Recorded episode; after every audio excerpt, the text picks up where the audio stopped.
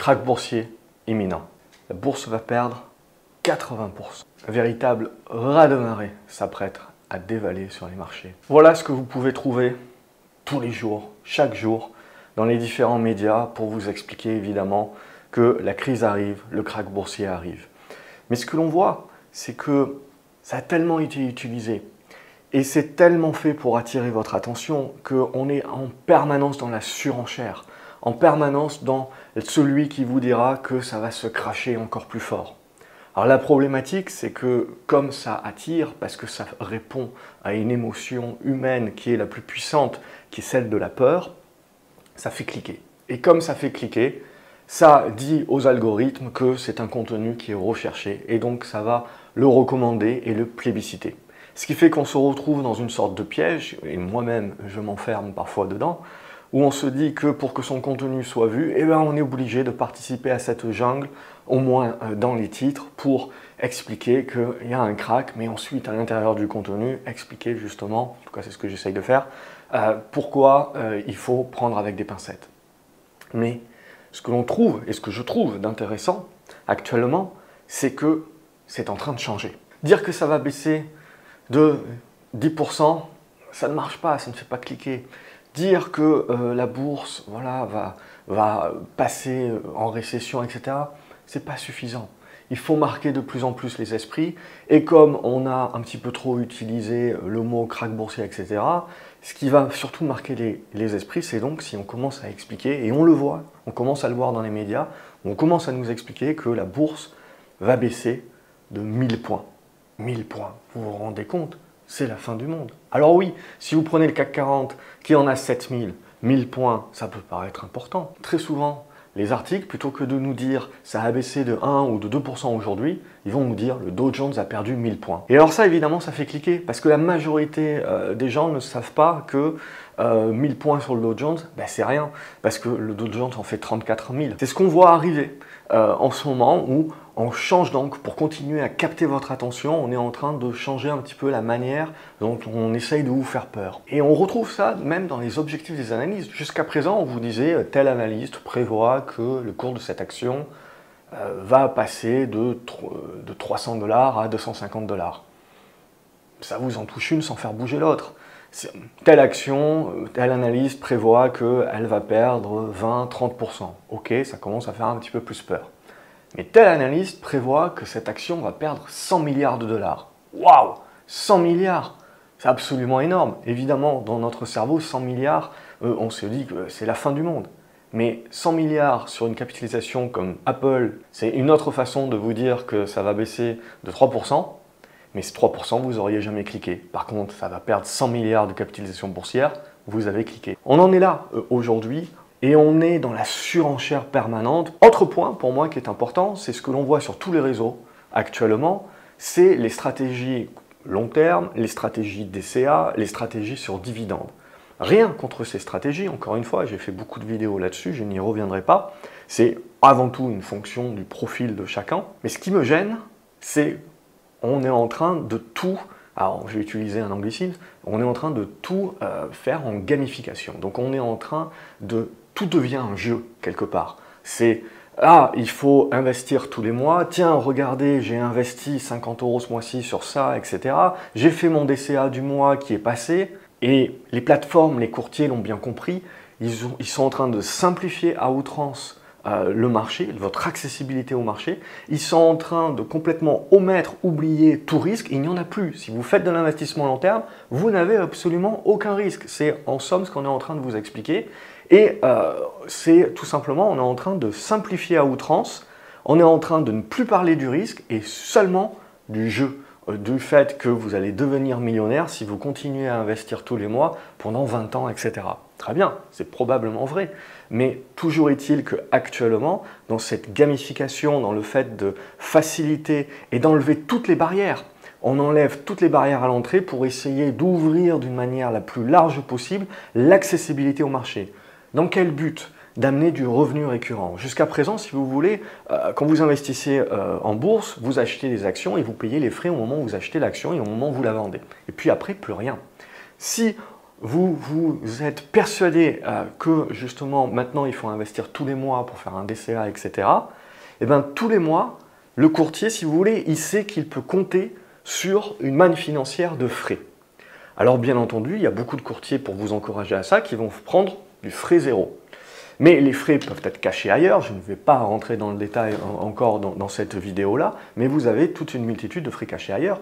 Mais surtout, ce dans quoi on est en train de rentrer, c'est que imaginez un courtier maintenant qui est dans la capacité de pouvoir savoir avec une visibilité, quels sont les montants justement qui vont être investis chaque mois et sur tel ETF, eh ben, il est capable d'aller voir l'émetteur de l'ETF, si ce n'est pas déjà fait bien entendu, et de réclamer une commission sur le capital investi.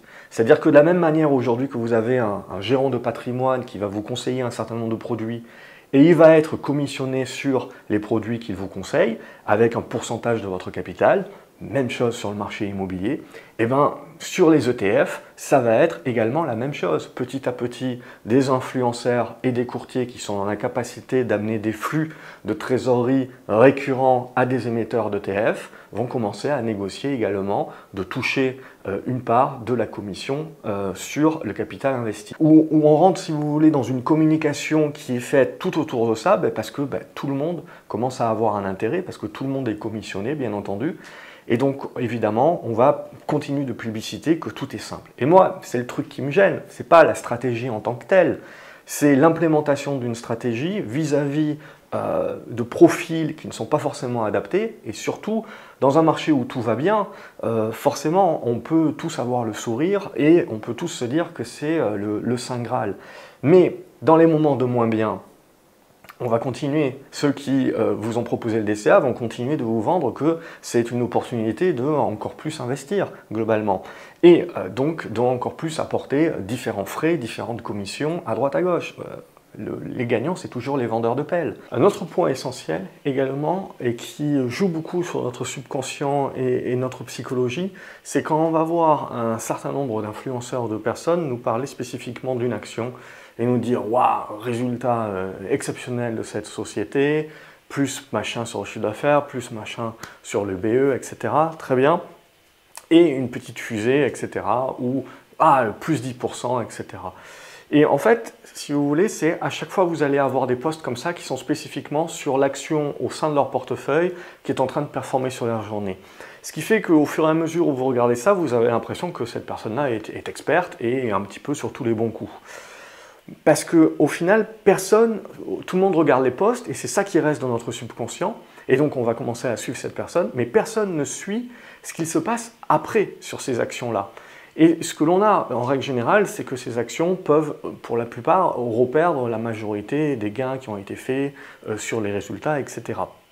Et ça, évidemment, on, ne fait pas le suivi, on ne fait pas le travail de suivi, donc on ne peut pas le voir. Et comme on n'a pas une vue globale sur le portefeuille euh, au jour le jour, si vous voulez, ben, on ne peut pas voir qu'il euh, y a certaines actions qui performent, en effet, sur lesquelles la personne fait le poste, mais il y a aussi d'autres actions qui sont potentiellement à moins 10, moins 20, moins 30%. Quelles sont les tailles de position également? Parce que faire plus 10 sur une position à 1% et avoir une position à 15% du portefeuille qui est toujours à moins 30 dans le portefeuille, voilà, ça permet de relativiser un petit peu les choses. Euh, et donc voilà, mon, point c'est d'être un petit peu, de faire un petit peu plus attention, si vous voulez, quand vous voyez toujours ces postes avec des fusées de partout, euh, où les gens vont parler uniquement de, ce qui fonctionne et, pas de ce qui ne fonctionne pas. Ou quand ça ne fonctionne pas, de juste vous expliquer que la société est exceptionnelle et qu'il faut juste rajouter au pot et que ça va bien se passer. Potentiellement oui, potentiellement non. Mais voilà, c'est encore un point pour moi euh, important dans cette vidéo de parler un petit peu des impacts psychologiques que ça peut faire. Et ça, pour moi, c'est, qu'elles soient conscientes ou pas, hein, c'est une manipulation. Je ne veux pas dire que ces personnes sont en train de faire consciemment. La majorité des gens, en fait, sont, comme tout le monde. Ils vont parler plus de leur succès que de leurs échecs. Donc, ce n'est pas forcément conscient. Mais pour ceux qui lisent, pour moi, ça, crée un biais. Sur vos émotions, euh, on crée euh, ces émotions-là, on crée euh, le, le, côté un petit peu facile. Mais si vous faites l'effort de suivre un petit peu plus dans le détail euh, les positions, celles qui ne sont pas euh, discutées, etc., vous vous rendrez compte en fait que la performance globale de ces investisseurs n'est pas si exceptionnelle que ça par rapport à tous les postes qui sont uniquement dans, le bon sens. Donc ça, c'est un autre point également sur lequel il faut toujours, euh, faut toujours prendre un petit peu de recul par rapport à ça pour éviter de se faire biaiser et d'éviter de se frustrer aussi en pensant que les autres y arrivent et pas soi. Malheureusement, cela ne fait que commencer. Donc cette vidéo, elle est là en guise de préparation. Préparez-vous à voir une autre façon de vous faire peur au niveau des titres. Ça ne sera plus, ça va baisser de 10, 15, 20%, ça sera, ça va perdre 100 milliards, ça va perdre 10 000 points. Euh, on va chercher à jouer sur les nombres et sur votre incompréhension et je dirais non-connaissance de Ok, si l'indice fait 100 000 points et qu'il baisse de 10 000 points, 10 000 points ça peut paraître beaucoup, mais ça reste 10% de baisse. Mais, euh, même chose pour les objectifs. On va commencer à vous dire que tiens, telle action va perdre 100 milliards de capitalisation boursière, ou va les gagner? On joue sur les ordres de grandeur, si vous voulez, euh, sans vous donner le dénominateur, ce qui fait qu'on euh, joue sur les gros chiffres, sur les gros nombres, mais en soi, in fine, on parle souvent de choses qui sont à relativiser. Et on va retrouver la même expression de facilité sur les dividendes. Euh, je vais gagner 10 euh, je vais gagner 1000 euros de dividendes euh, ce, mois-ci, 10 000 euros cette année, 50 000 euros cette année. Mais personne ne parle des montants qu'il faut avoir pour pouvoir dégager ces 1000 euros de dividendes. Et personne ne parle non plus qu'à un moment donné, lorsque vous avez votre dividende qui est distribué, c'est retiré du prix de l'action. Donc vous n'avez rien gagné à l'instant T et en plus vous en imposé à 30% sur le dividende que vous avez reçu, même si vous le réinvestissez.